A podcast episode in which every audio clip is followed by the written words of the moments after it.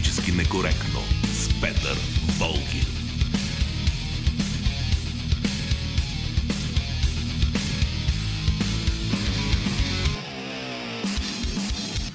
Здравейте, време е за свободно говорене по радиото, т.е. време е за политически некоректно. Днес с Георги Бангиев, той е звукорежисьор, Борислава Борисова, редактор на предаването, и Велина Георгиева, нашата връзка с вас в социалните мрежи. Аз съм Петър Волги и понеже е, забелязахте, че през последните дни основното, за което се говореше, всички политици говореха за това, Митрофанова, Зеленски, Зеленски, Митрофанова, Митрофанова, Зеленски и така до безкрай. И ние ще посветим нашето предаване на тази тема и по-специално специално на въпроса толкова ли не останаха важни проблеми в България, че трябва по цял ден да се занимаваме с Митрофанова и Зеленски и на какво е знак това? Политически некоректно.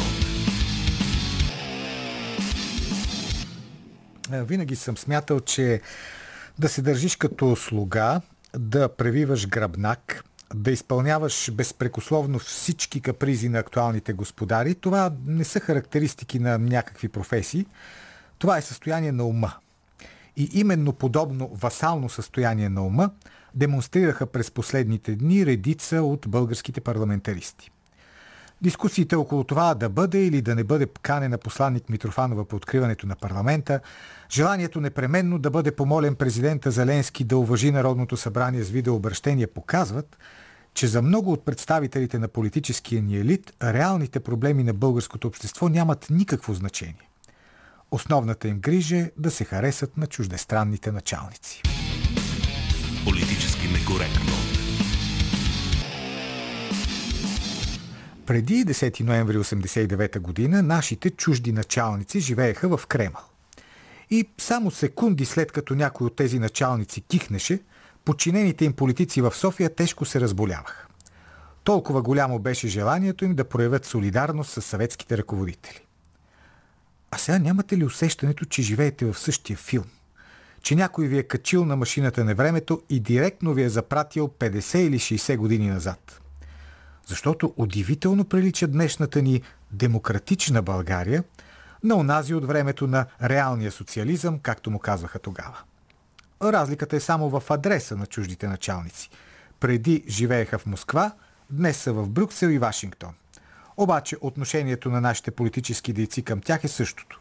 Коленопреклонно, васално, без капчица самоуважение. Е, да, да, подобно поведение бива оправдавано с аргумента, че би сме били длъжни да проявяваме евроатлантическа солидарност. По абсолютно същия начин говореха и някогашните партийни функционери – само дето тогава определяха солидарността като комунистическа. Политически некоректно. А, по този повод ми се иска да кажа две думи за думите. Правоверните политици и коментатори направиха всичко възможно, за да превърнат стойностното понятие либерал в мръсна дума. Заради нефелното управление на предишния кабинет същото се случи и с хубавата дума промяна – тя също е омърсена до неузнаваемост. Пред очите ни се случва същото и с прилагателното евроатлантически. Сигурно сте обърнали внимание, че най-често с него си служат именно на гъждачите. Той им служи като щит. Смятат, че е достатъчно да определят дори най-васалната си постъпка като евроатлантическа, за да не смее никой да им възрази. Политически некоректно. Доскоро най-големите любители на думата евроатлантически и всички нейни производни бяха умнокрасивите от ДБ. От около година обаче сериозна конкуренция по употреба на подобни политически коректни понятия им прави ПП. Нещата обаче добиха абсурдно гротескови измерения, когато в играта се включи ГЕРБ. При това с цялата си мощ се включи с 200, както обича да се изразява господин Борисов. С предложението си при откриването на новия парламент да се изкаже господин Зеленски, ГЕРБ безпрекословно печелят почетния флаг най-всеотдаен евроатлантик. След подобно предложение, другите кандидати и на главата си да застанат не могат да изместят от първото място партията на Бойко Борисов. Няма как, докато наблюдаваме чутовните усилия на много от партиите ни да докажат своята лоялност към чуждите началници, да не се сетим за едно изречение от разказа на Алеко Константинов – Байганю и опозиция, ама ДД. В този разказ вечният Алеков персонаж остро възразява, че публично са го определили като опозиция. И завършва своето желание да служи на управляващите, които и да са те, последния начин. Ти ще целунеш ръка, аз двете ръце. Ти ще целунеш скута, аз краката. Ти ще целунеш на друго място, аз на още по-друго място. Политически некоректно. Преди 1989 година наричаха България най-верния сателит на Съветския съюз. И да, в други социалистически държави имаше открити протести срещу налаганата от Москва идеология. Граждани и политици се бунтуваха в източна Германия, Унгария, Чехословакия, Полша. Дори Румъния си позволи своеволието да не праща войски за смазването на прашката пролет през 1968 година. Само при нас нямаше никакво желание за съпротива срещу тогавашните чужди началници. И срещу сегашните няма. Поне от страна на най-големите партии. Лидерите им явно напълно споделят принципа, изразен пак от споменатия Алеков герой. Хич бай тигани опозиция става ли бе, момче? Еми хубаво. Нека евроатлантическите партии не спират да претворяват в дела тази философия. Само, че да бъдат така добри, да не пищят на умряло, когато на следващите избори бъдат издухани от партии, за които българския национален интерес стои над чужбинския. Политически некоректно. Последните, може би, два дни, действително много се говореше за това, трябва ли господин Зеленски да бъде поканен да говори на откриването на парламента. Все пак решиха, че няма да го канят, но в същото време решиха, че още на първия председателски съвет ще обсъдят кога точно да го поканят да се изкаже. И днешната ни анкета е свързана с това. Трябва ли господин Зеленски да се изказва пред българския парламент? Може да отговаряте с да и не в Фейсбук, Twitter, Instagram и Telegram. Политически некоректно. А гост в Политически некоректно днес е доктор Николай Михайлов, психиатър и богослов. Здравейте! Здравейте! доктор Михайлов, да започнем с актуалностите в България. С това, че представителите на основните политически партии няколко дни се занимаваха с посланник Митрофанова и с президента Зеленски. Какво можем да заключим за този политически елит, за който изглежда най-важно именно подобни теми? Е, да, разбирам въпроса. Е, той е всъщност въпрос на деня, защото е, българският политически елит е заед с това да функционира като елит на евроатлантическия консенсус. Технически това се нарича тъкмо така.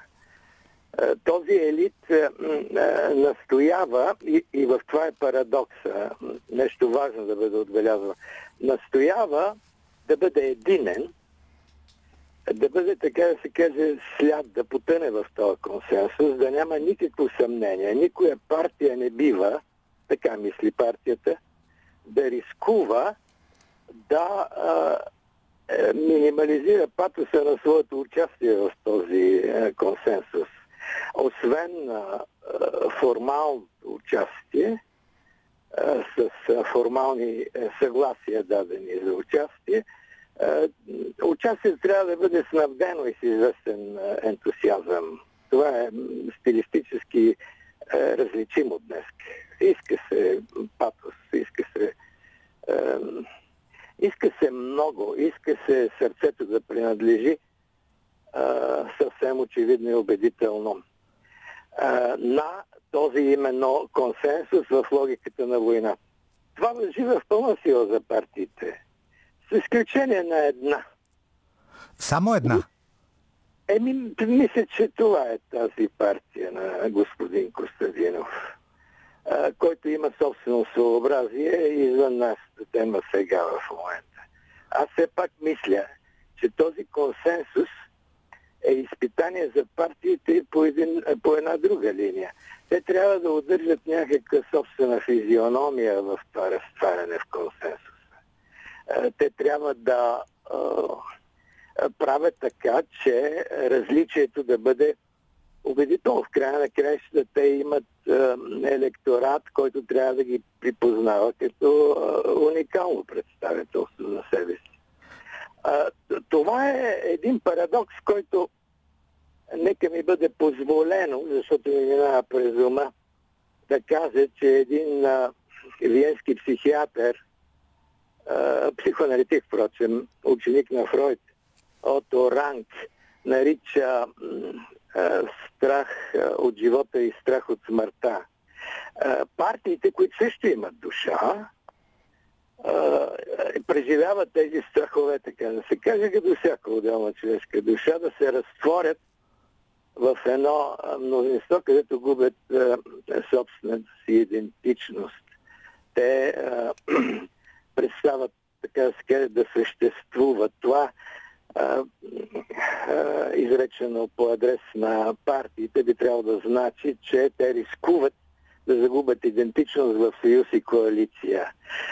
Едновременно по директива трябва да направят правителство на всяка цена. За това искам да, да поговорим по-нататък, доктор Михайлов, но сега вие като говорите за този евроатлантически консенсус между партиен, такъв обаче няма в обществото.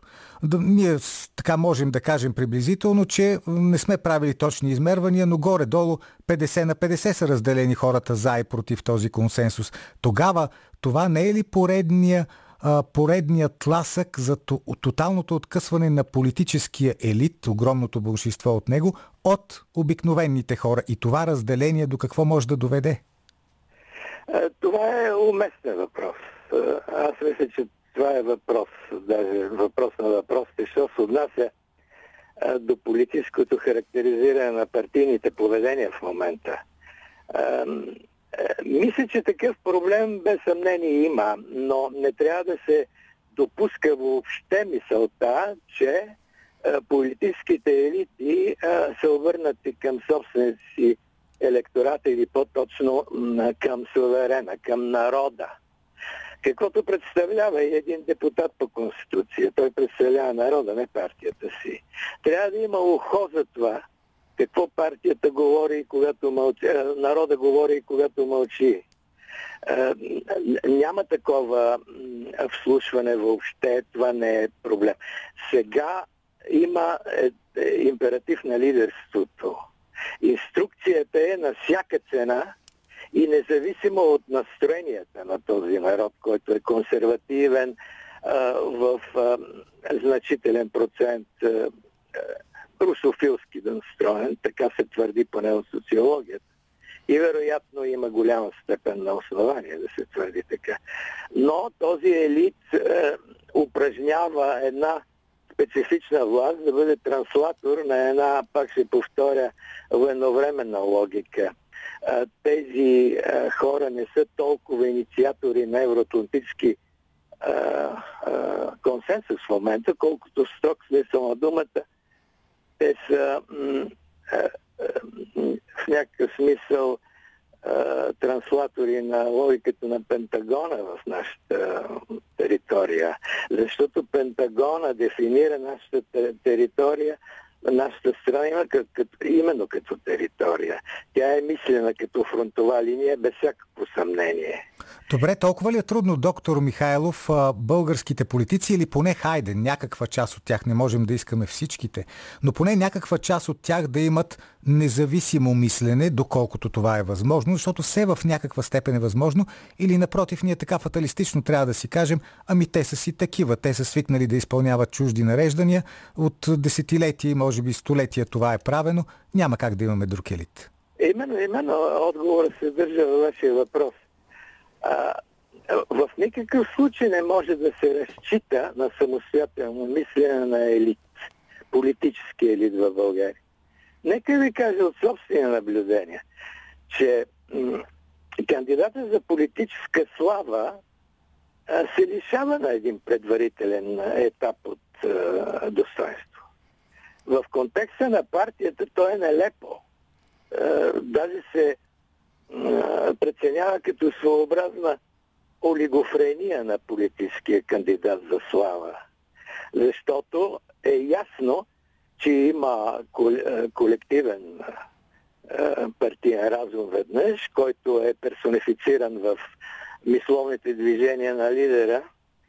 И втори път има, разбира се, директива в а, такова изострено а, кризисно време, като военен конфликт, в който ние сме въвлечени. Това означава, че а, този елит трябва да бъде разглеждан от народа този път, от голямата дистанция на едно принципно недоверие.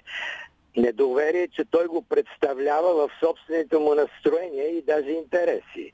Защото на дневен ред не са интересите на, на, на хората. И най-малко не са те интересите. Защото интересите са предписани от този елит.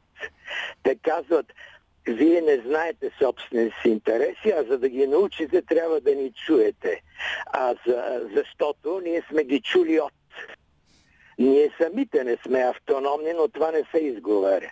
Ние сме чули това, което в, в, никакъв, е, в никакъв е, случай, в никакъв смисъл не трябва и не може да бъде пренебрегнато. А именно инструктаж за това да бъдем строени в безусловна отговорност да отговорим на очакванията в една война, която се води по логика, отчуждена от собствената ни суверенност.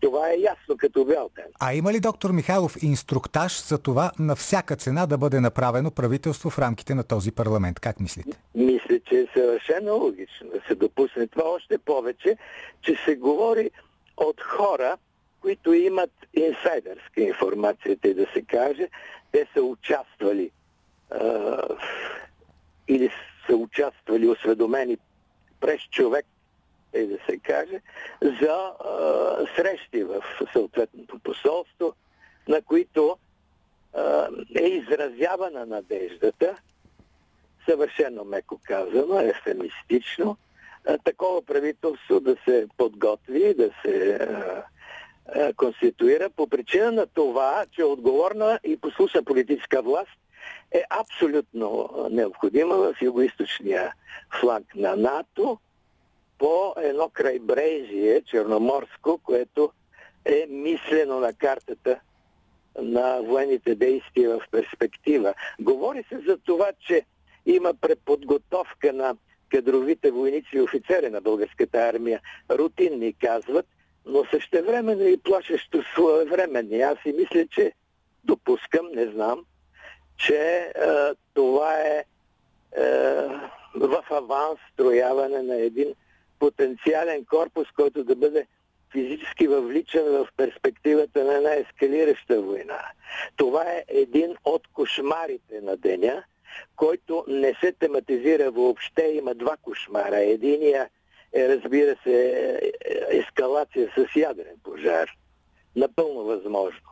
Второто е а, именно а, а, оръжие и а, корпус а, на, Украин, на Украинско-руския фронт.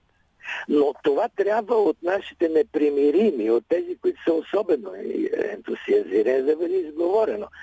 Някак си трябва те да имат коража да кажат, че достоинството на нацията и така наречения здрав разум предполагат нашата решимост и нашето съгласие да воюваме на източния фронт, което не сме правили. А дали, доктор Михайлов, не можем, а, като казвам, ние имам предвид, разбира се, политиците, които ще управляват, да кажат не. Имаме такива примери в историята. Да вземем, например, само цар Борис III, който по негово време България е верен за съюзник за него си мисля, на нацистска Германия. Да, ние сме част от тройната ос тогава. И въпреки това, цар Борис отказва да изпрати български войници на източния фронт. Нещо такова възможно ли е днес? Възможно е само а, при положение, че хората се решат да съобщат собствения си отказ а, да а, а, бъдат пушечно месо, да изпратят синовете си там. А, говоря рязко, защото не е необходимо да се говори двусмислено сега и по този въпрос именно. Аз не говоря за това, а, кой е нахлул в Украина с каква съвест го е направил и дали той е агресор или не. Той разбира се е агресор. Въпросът е, че нашата страна а, има право на самозащита, има право на национален интерес, има право на нещо подобно на това, което прави самия президент за България, защото той се отказва да бъде а, а, клакьор на този извънреден ентусиазъм да се говори в логиката на войната тук. И то от едно малцинство, както политическо, така и електорално. Във всеки случай това малцинство, доколкото то е малцинство делегирано тук именно, тук и сега, да прогласява инструкцията. То е извънредно, да не казвам приповдигнато словоохотливо, насища медийната среда, в нека се създава иллюзия за вълшинство, а освен това и за представителство, което в никакъв случай не е верно. Забравете за това. Имам да кажа нещо, което ми се струва много важно. В Европа и в света, в Европа, защото сме член на Европейския съюз, се води дебат, който най-общо казано е дебат, предполагащ култура на мира и култура на замислене за това, какви са основанията на този конфликт, какви са перспективите за ескалация и какво трябва да прави цивилизования европейски свят в порядъка на своята самозащита. Меркел, която напусна властта и изглежда се решава да проговаря, доколкото във властта не може да си го позволи до край, говори за това, че европейската сигурност предполага интеграция на Русия и договорни отношения с нея за обща сигурност. Това, ако тук от политическо лице, извън разбира се Костадинов, който има своеобразно право, извоювано от него да бъде почти а, а, психотичен в а, директното си говорене, не може да бъде произнесен от никакъв политически лидер, защото ще бъде бламиран. А обаче, доктор Михайлов, споменахте Меркел, но пък а, другите лица, особено тези, които са на високи възлови позиции в структурите на Европейския съюз, говорят по съвсем друг начин. Те говорят за това, че Русия трябва да бъде победена на бойното поле, едва ли не, че всички трябва да дадем всичко за победата на Украина. За какво е знак това говорене на знаковите европейски фигури? Знак е за това, че техният суверенитет на политически лидер е отчужден това веднъж. Казвам с оговорка, защото един по един не мога, разбира се, да поема отговорност да характеризирам а, на политиците като лицемери. Но политическата класа на европейско ниво пребъдва, тя преуспява в лицемерието. Тук няма абсолютно никакво съмнение в това. Културата на лицемерието е уникална – в късномодерната европейска политика. Точка по този въпрос. Това обаче не означава, че те нямат частни мнения. Това същото за частните мнения въжи и за българските политици, и за техния а, амблок а, а, общ а, консенсус. А, по никакъв начин не трябва да се мисли, че хората са загубили чувството си за отговорност, даже на това равнище, и здравия си разум в това число, що се отнася до въпросите за войната и мира. Що се отнася до въпросите за фундаментални интереси на българския народ и що се отнася за отчета им пред очите или пред памета на майките им. А те според мен по-скоро се отчитат пред а, това, което вие споменахте като чужда амбасада. Мисля, че тези отчети са им по-важни в момента. Но кажете, доктор Михайлов, а, от всичкия този евроатлантически ентусиазъм, с който започнахме в началото, кой ви прави впечатление на най-активен? Защото всички в момента са ентусиасти. И Борисов, и Христо Иванов, и Кирил Петков. Няма там някой, като че ли всички се борят за това да бъдат най-ентусиазирани и все пак кой печели в палмата на първенството? Ох, питате ме е, да персонализирам, да правя портрет. А, какво да ви кажа?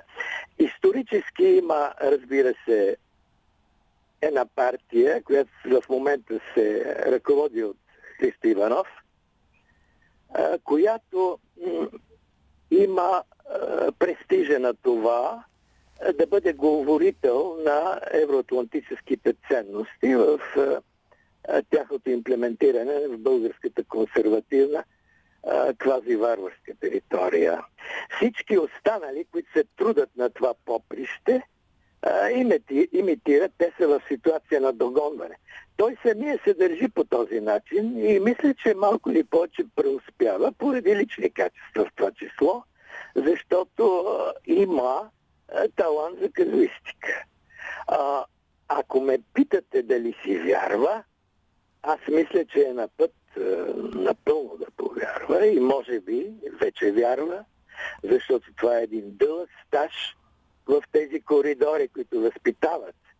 Както с а, а, сенките на тези, с които се разминава кандидата за, за кариера, така и с аромата на, на, на зданието отвътре. А, да ми бъде позволена тая ирония. Това е чиновничество на духа, това въобще не е достоинство, това е жалка работа, нека бъда остър, но това е съдбата изглежда и стила в това, в това отношение също на една провинциална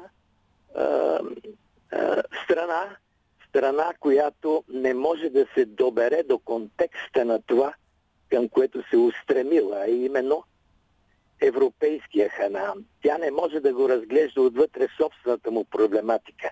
Ако искате да разберете нещо от тази проблематика, трябва да четете някакво усилие за информация, някаква доблест на незнанието, някаква култура на самопризнато незнание, някаква култура на скепсиса в последна смет.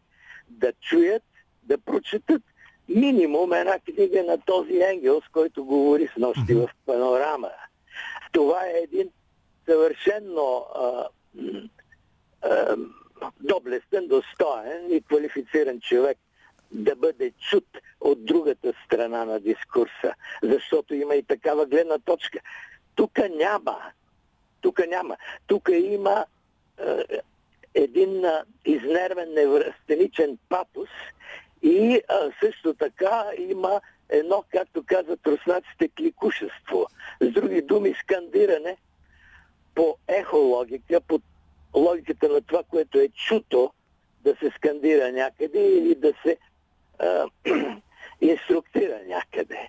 Това е всичко за българския политически контекст. Хората са малко или повече изоставени, защото не биват чувани, веднъж и второ, защото тяхната драма, битова, е силно подценена от тези, които не я преживяват. А може ли, доктор Михайлов, на базата на този евроатлантически консенсус, това всеобщо съгласие, да има дисидентство? Може ли да има еретит еретици в днешно време, хора, които няма да се съгласят с него и ще го оспорват, но не по логиката на някаква носталгия към някакво минало, по-скоро въображаемо, а по логиката именно на това, по логиката на свободата, по логиката на възможността да оспорваш, да си скептично настроен към догмата. Може ли да го има това в България? Това е личен въпрос. Като това е политическо е действие имам предвид по-скоро това е въпрос на, на суверенитет на съзнанието. Въпрос на решимост да мислиш със собствения си ум. А това означава да нямаш предоверяване на собствения си ум, така както си заварил той да се произнася по един или друг въпрос. Защото рискуваш да сбъркаш а, истината с а, инструктажа. Иска се нещо от това, което се нарича смирение, господин Волгин а, да, да бъдеш а, а, хорист в а, пропагандния хор е унижение за човек. Унижение е. Аз не, не предрешавам въобще разговора за това как трябва да се държи а, един политик и какво трябва да мисли един гражданин в изключително драматичния и трагичен в много отношения въпрос на, на, на този военен конфликт на изток. Но казвам, че а, мораториум на разума, а, предписван поради изискването за някакъв изричен морален а, патос, за а, изискването за някаква за някакво скандиращо взимане на а, страната на уязвение срещу, срещу страната на агресора, е нещо, което не може да не, не удържа еле, елементарното разсъждение и на здравия разум позицията.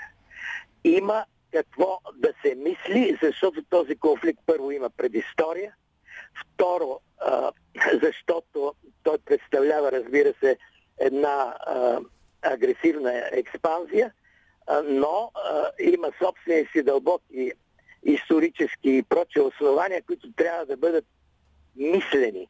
Не може да се отказва размисъл по съществените въпроси на една текуща реалност.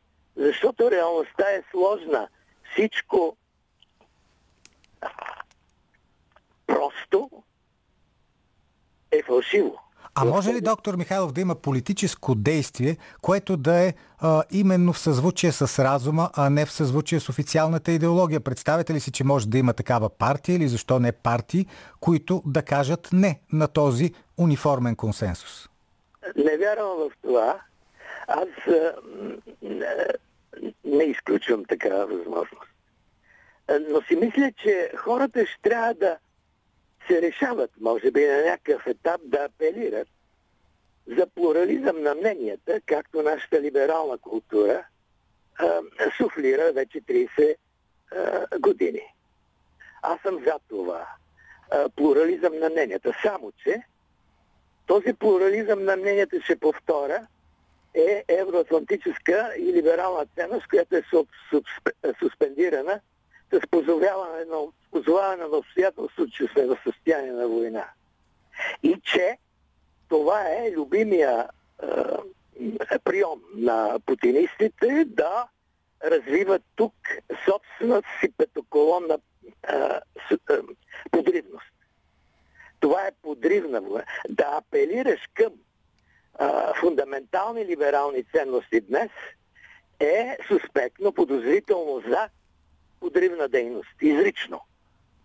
Трябва да имаш или, бих казал, съкратеното въображение, съкратената умствена сила, а, липсата на достоинство, да, репетираш едни и същи думи, защото има и лексикален канон.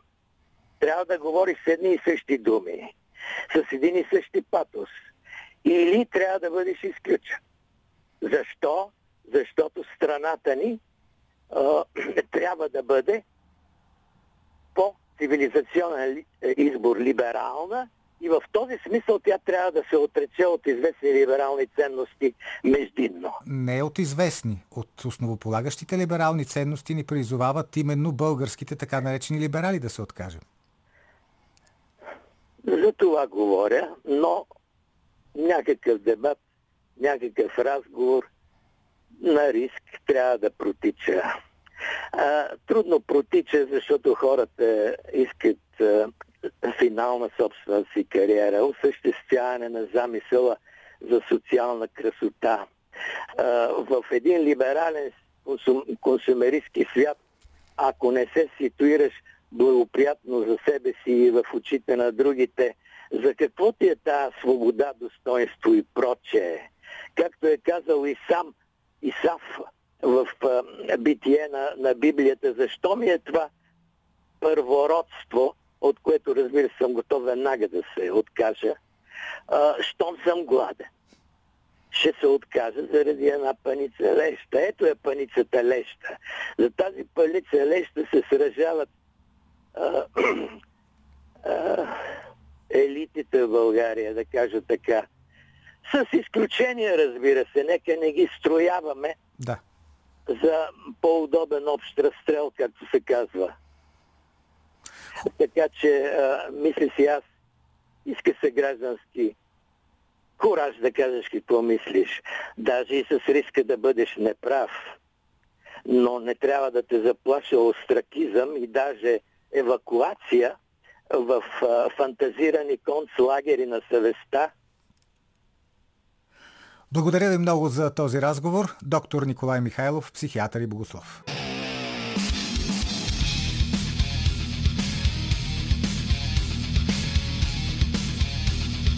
Политически некоректно с Петър Волгин.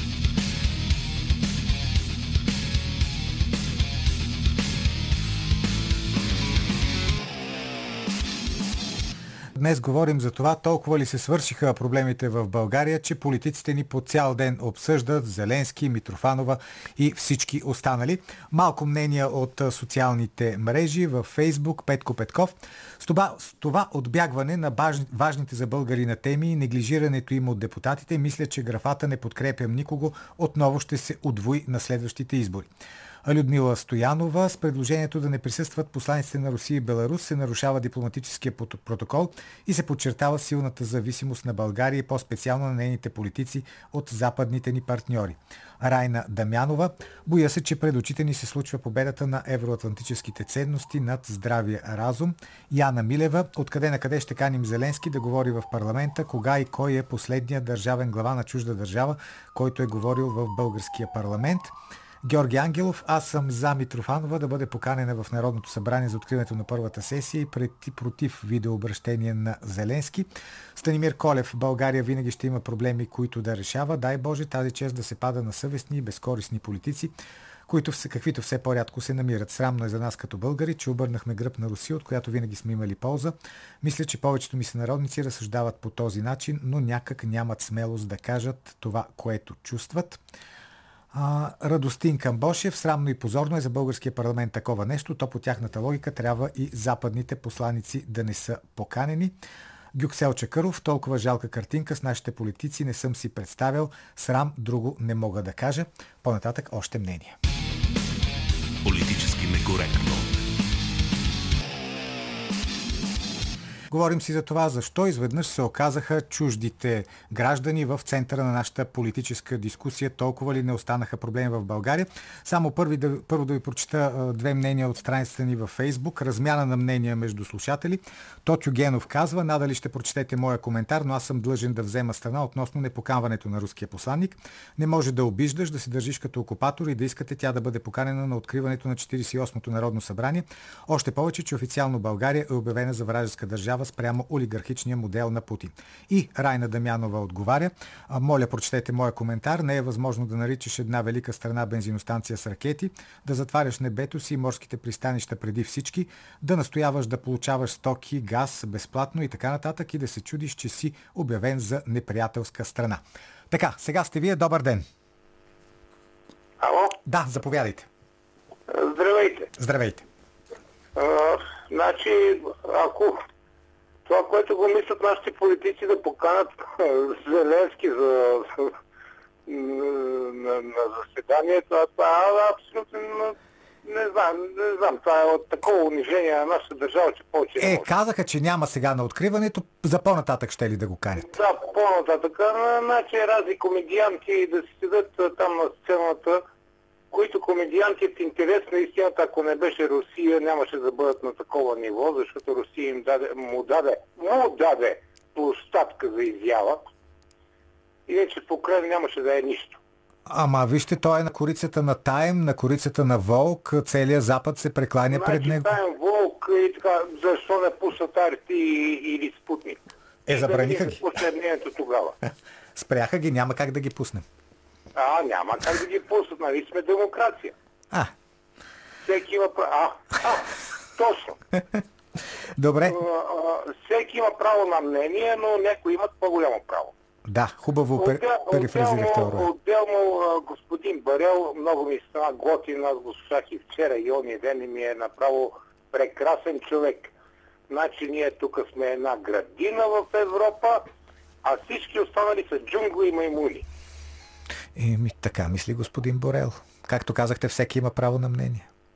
Всеки има право на мнение, да. Обаче, а, моето мнение, аз съм обикновен ССБ, нали, среден статистически българин. А, а господин Борел не е такъв. Не, той е началник. Благодаря ви за мнението. Добър ден. Добър ден, господин Волгин. Заповядайте. А, първо искам а, да кажа, че а, това, което направиха арабските държави и Саудитска Арабия, показва, че това е началото на края на хегемонията на САЩ. А, и колкото по-рано Байден и останалите му там а, от, опр- от неговото обкръжение го разберат, толкова по-добре за тях. Това, което трябва да стане, ще стане и нашите смешници, политици, ще започнат да се обръщат като ветропоказатели. А, какво ще направят според вас? Какво ще стане? Това, да. което трябва да стане. Аз преди време ви казах а, за филмчето на семейство Симпсън. А кажете... Еми да, нататък отиват нещата. Аз подкрепям а, Меркел, въпреки че не одобрих това, което тя направи за мигрантите преди време, преди няколко години. Даже казвах, извинявам се, че ще бъда директно, но казах, че трябва да я обесят на първото А, дърво не, за това, без- което без такива тя призиви, направи. моля. Обаче сега това, което тя казва да се обединя Европа и с а, Русия и това, това е напълно нормално и трябва да се направи и да им бият един голям суд на тези американци, дето си мислят, че могат да командват целия свят. Е, какво беше до сега край на тях? Е, предстои И- да видим те първа, да. Да, това ще се случи.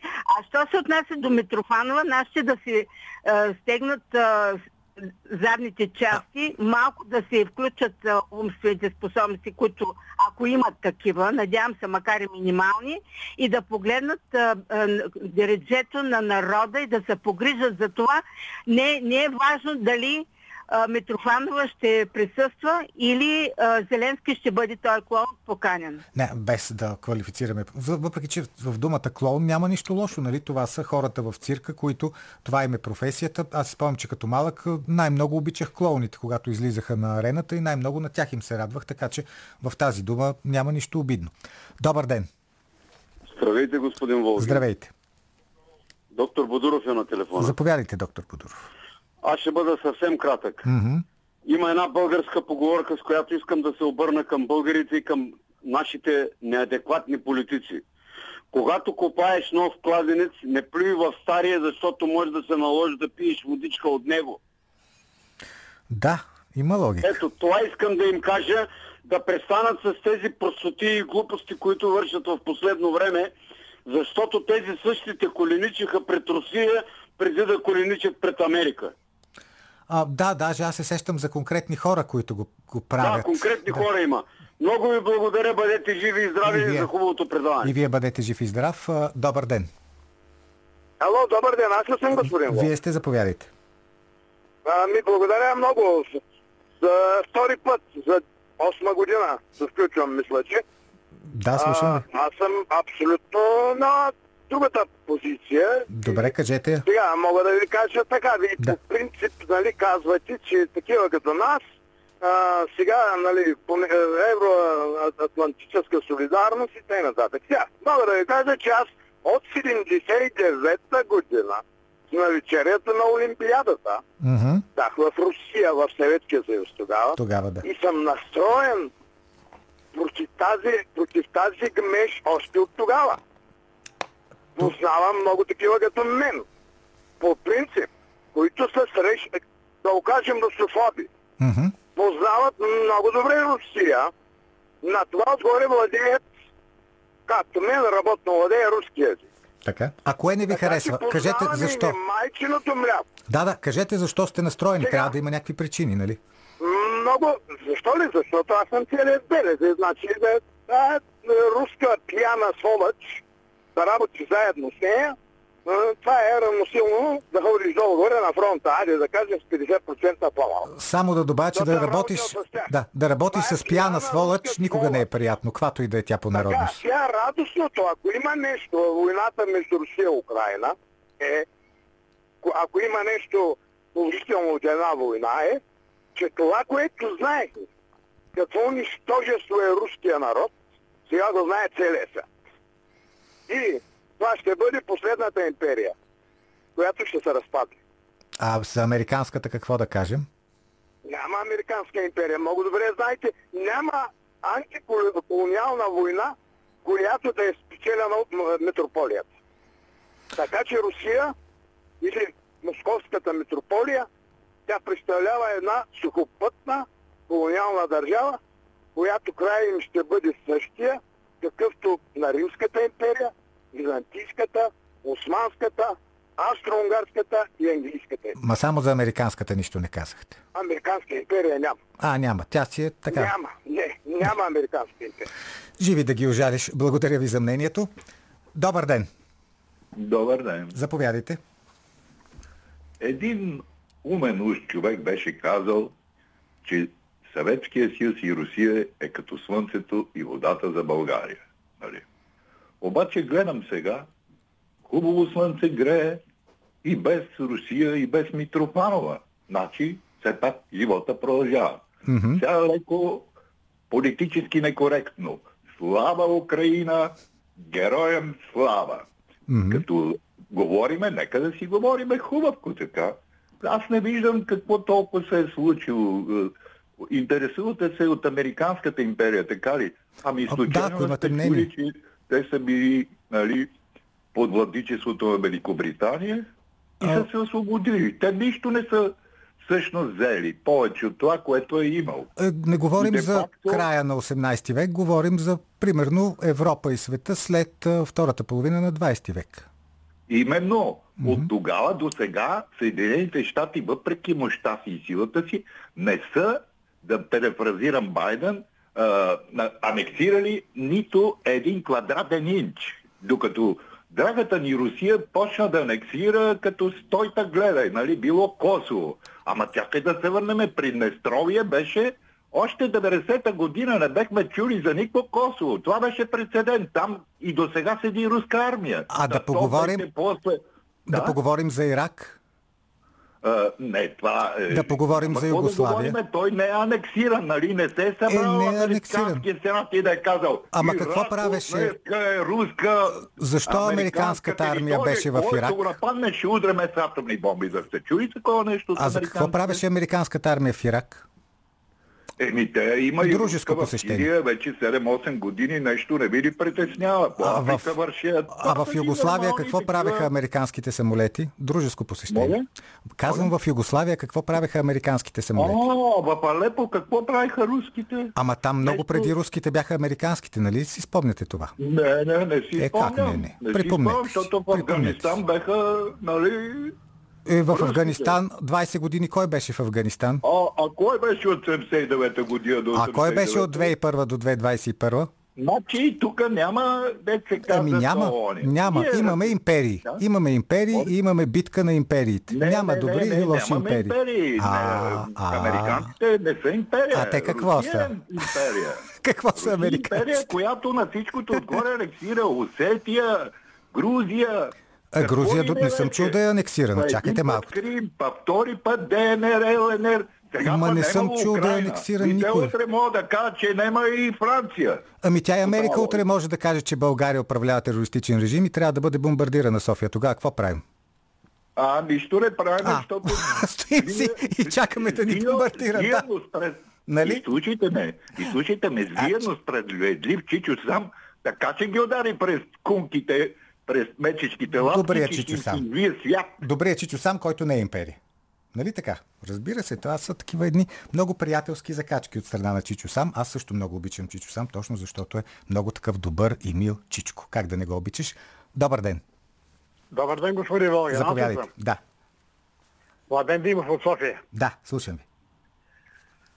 Вижте, нашите управници, тези нашите избраници, ако можем така да ги наречем, макар че те са излъчени чрез така наречените избори и в никакъв случай не може да се нарекат избраници, страдат не само от скудоумие, но би го нарекал дори безумие. Защо така мислите? Толкова ли нямаме никакви други проблеми ние и сега трябва да отрежеме достъпа на Митрофанова и на посланичката на Беларус до откриването на нашето поредно народно събрание.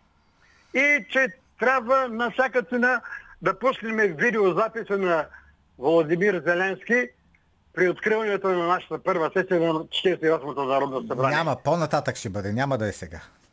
Ами, дори и по-нататък. Това е, това е направо безумие.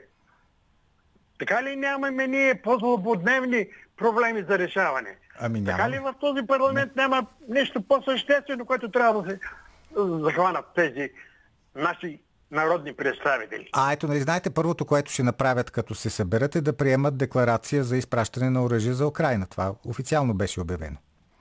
Е. Ето, жизненно И важен това е проблем. още, още едно безумие. А, не, това е евроатлантическа солидарност.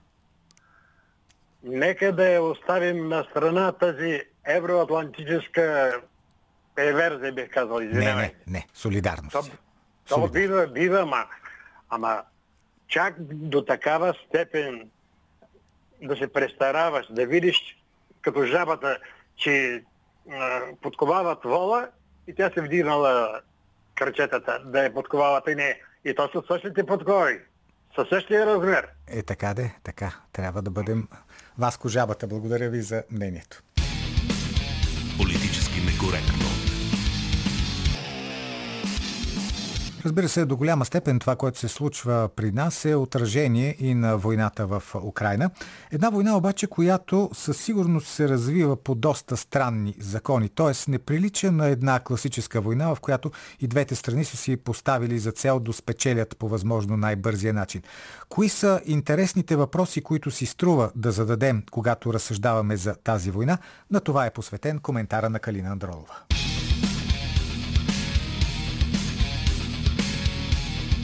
По ръба.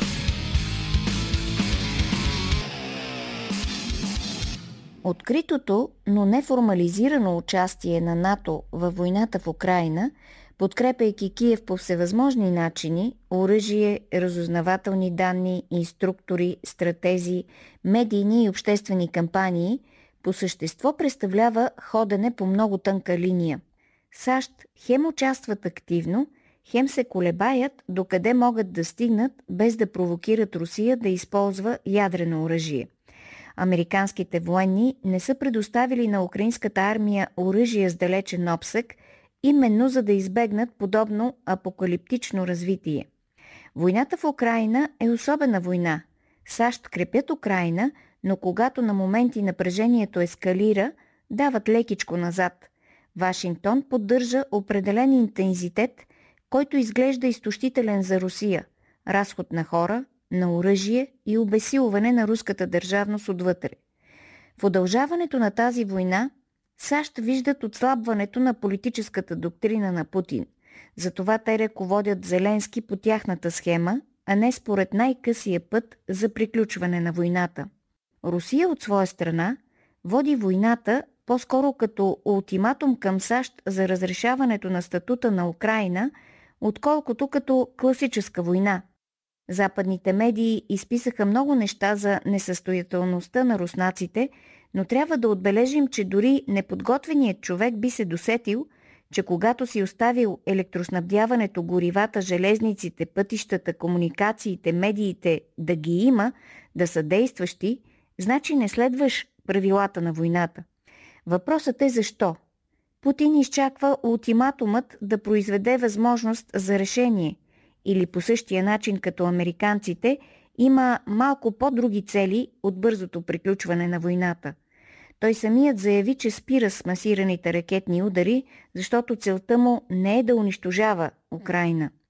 С инвазията си Путин разтури всички ангажименти на Украина към западния фактор за военни бази на Черно море и въобще извади Украина от тихата милитаризация, която се случваше.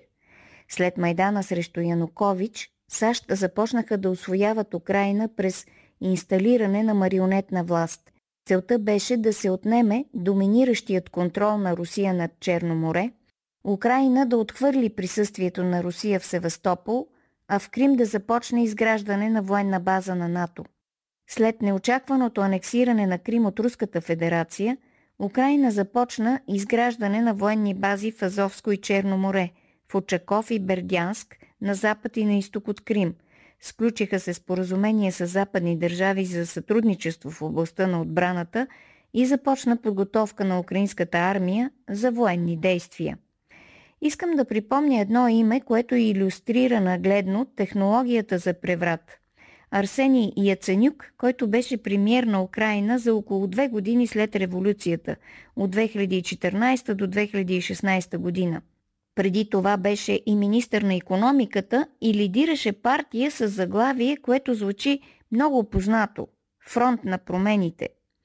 От време на време Яценюк ходеше на работа с метро и влизаше в закосвални, тъй като беше подготвен от американския пиар експерт Джо Голдбърг, известен с програмата на Обама «Разходки сред хората» и хапване на хамбургери в заведения за бързо хранене. Същият филм гледахме у нас съвсем наскоро. Имам предвид широко отразяваните разходки по улиците на София на Кирил Петков. Сега се сещам и за още един детайл. Понеже за Яценюк борбата с корупцията беше основен приоритет – той назначи за министри някои чужденци – литовец, грузинец и други подобни. Прекъснете ме, ако не е вярно, но аз изпомням как Кирил Петков предложи да ни докара хора от чужбина за важните позиции в държавата, за да гарантира някаква тяхна чуждоземна експертиза и преди всичко иллюзорна независимост. Всъщност целта на подобен ход е да се поставят още по-управляеми лица, но в друг аспект – това са хора с навигация отвън, без пъп на връв в страната приемник и напълно свободни за по-радикални действия, тъй като нямат емоции към нацията. След като си свършат работата, напускат държавата. Припомням ви за злополучния Яценюк, за да ви обърна внимание, че схемите са едни и същи. Площадни революции, парламентарни кризи, унищожаване на силните партии чрез обвинение в корупция – чрез обединен в кавички демократичен обръч срещу тях, чрез методите на демонизиране, остракиране и раздробяване. Следва инсталиране на управляеми кукли, които често се подменят, за да се замаже отговорността, когато има драстични решения. Следва разграждане на държавността, за да се изтрие инстинктът за национално съхранение – Следва вземане под контрол на службите за сигурност и подготовка на властовия ресурс за извънгабаритни решения и действие. За медийното обезпечаване на тази технология дори няма да споменавам, защото е ясно, че медиите подготвят, съпортват и дори са основно оръжие в разтурането на политическия ред. Те са в пълна симбиоза с площадния натиск и отчасти дори го произвеждат и затвърждават, отразявайки го – още с анексията на Крим и особено с началото на военните действия в Украина, в плановете на САЩ и НАТО за Черноморския регион възникнаха корекции. България вече става изключително важна територия като компенсаторен вариант за военна инфраструктура в Черно море, заедно с Румъния. Планира се изграждане на военна база край Варна, която ще е близо до базата Михаил Когълничано в района на Констанца – Водите там са дълбоки, а Добруджа е с равнинен релеф, удобна за летища. Когато се изгражда военна инфраструктура, тя винаги се свързва вътрешно, планират се връзки между летища, пътища, пристанища. България също така граничи сухопътно с Гърция и Турция, така че не можем и няма да останем в страни от общата мрежа. Това обяснява парламентарните кризи, опитът за разграждане на системните партии, въвеждането на машините и на продължаваме промяната като бухалка, прилагането на целия този сценарий за принудено поведение на партийните субекти. Продължаваме промяната не се случиха, защото са много харизматични, както те си мислят. Поради грешките на Кирил Петков обаче, проектното трасе леко се промени. Продължаваме промяната в този момент ще имат поддържаща роля за шантажиране на ГЕРБ. Ако ГЕРБ започнат много да мислят и да се усукват – идват отново, продължаваме промяната. Бих казала много успешен сценарий за въвеждане на контрол. За съжаление. Коментар на Калина Андролова. Политически Малко мнение от социалните мрежи. В Твитър пише един слушател. Първите стъпки към неутралитет са на откриването на Народното събрание няма да присъстват нито Митрофанова, нито Зеленски. А защо народните представители се занимават единствено с външнополитически въпроси? Защото служат на външни господари, а съдбата на българите е на последно място. За тях България е територия за грабеж с благословията на евроатлантическите ни партньори. Когато започнат да падат бомбите, те ще заминат със семействата си на сигурно място в чужбина, а обикновените българи ще се крием по мазетата и ще се чудим как стигнахме до тук.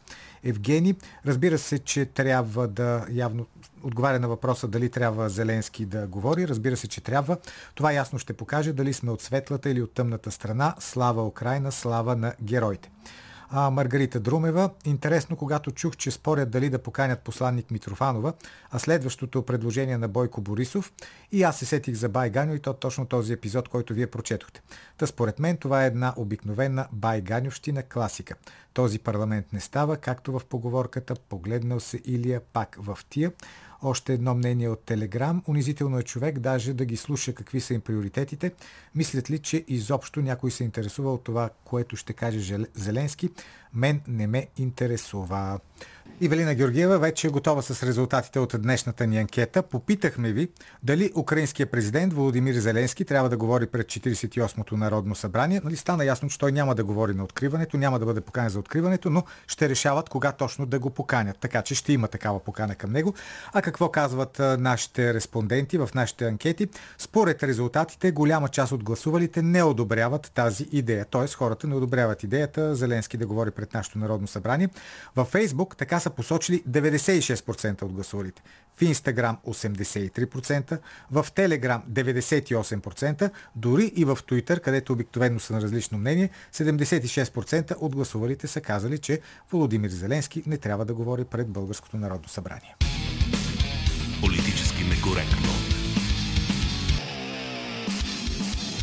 А сега ще стане дума за Холивуд. Разбира се, не само за Холивуд, а за това защо тази някогашна машина за мечти, това царство на мечтите, днес се превърна в всъщност идеологическо оръжие на най-крайното крило на управлява, управляващата в Съединените щати Демократическа партия. Защо това е така, ще разберем от коментара на Владислав Апостолов.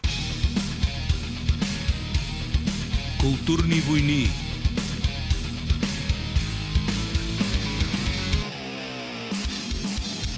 Състоянието на киноиндустрията днес спасва перфектно на описанието, което легендарният американски гонзо журналист Хънтър Томпсън бе дал за ТВ бизнеса в САЩ преди десетилетия. Един жесток и плитък изкуп, дълъг пластмасов коридор, в който кръци и сводници тичат свободни, а почтени мъже мрът като псета. Също така има и лоша страна.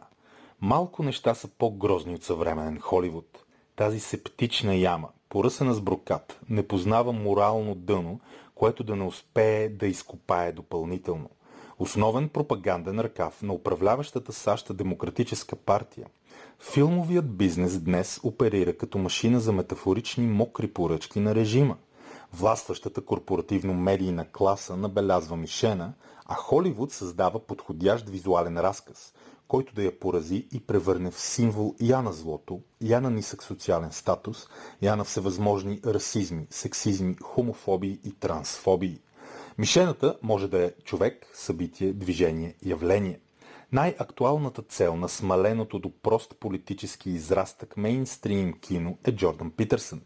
Канадският философ, клиничен психолог и автор на световни бестселери е особено неудобен за режима на постмодерния прогресивистки порив за пращане на цивилизационните носещи колони в небитието. Питърсън стана световно разпознаваем, а и продаваем мислител с критиките си срещу либералната културна революция, масовата расова психоза и джендър идеологията. Той вдъхнови милиони хора по целия свят да поемат отговорност за собствените си животи, да посрещнат трагичните измерения на съществуването без страх от невротичен колапс, и най-стилизирано казано, да изчистят стаите си. Тази реплика призив се превърна в запазена марка на Питърсън. Има изобилие от негови читатели и слушатели, предимно млади мъже, които свидетелстват как са се измъкнали от плаващите пясъци на порока, пристрастяването и депресията, благодарение на лекциите на Джордан Питърсън. Разкази от първо лице на младежи, които са били пред самоубийство – но след книгите на канадеца днес опитват да подредят съществуването си и да се превърнат в отговорни и пълноценни личности. Самият Питърсън в никакъв случай не е съвършен митологичен герой и сам може да говори с часове за недостатъците и проблемите си. Но е направил повече от почти всеки днешен автор и публичен интелектуалец за изваждането на личната отговорност, работната етика и свободата като централни основания на смисленото съществуване – И как Холивуд реагира на всичко това? Ами, реши да го превърне в филмов злодей. Буквално. Преди броени дни в кината по света и в страната тръгна откровенно идиотския, но престижен студиен продукт на екстремната феминистка и известна актриса, станала режисьорка Оливия Уайлд, озаглавен «Не се тревожи скъпа». В този налеп психологически трилър Крис Пайн играе мрачната фигура на манипулатор, вдъхновяващ объркани и лесно впечатляващи се младежи да вършат чудовищни неща. Описван като кралят на побърканите девствени мъже, този образ бе официално обявен и рекламиран като директна препратка към Джордан Питърсън. Това са думите на самата създателка на скъпото екранно недоразумение Оливия Уайлд. Активистката каза, че се била вдъхновила от Питърсън за своя отвратителен злодей. Но пропаста между реалността и филмовия образ е прекалено драматична, дори за този хъп на хиперболата Холивуд. Тук говорим вече за гнусна клевета, за драстично изкривяване и измисляне, недостойни дори за бившия харем на Харви Уайнстин. Безброй млади мъже поемат отговорност, излизат от депресия и публично благодарят на Джордан Питърсън. Нито един инцидент или съмнителна случка не могат да бъдат свързани с името и дейността му. Той посвещава кариерата си на битка с тиранията, отровните идеологии и ограничаването на свободата.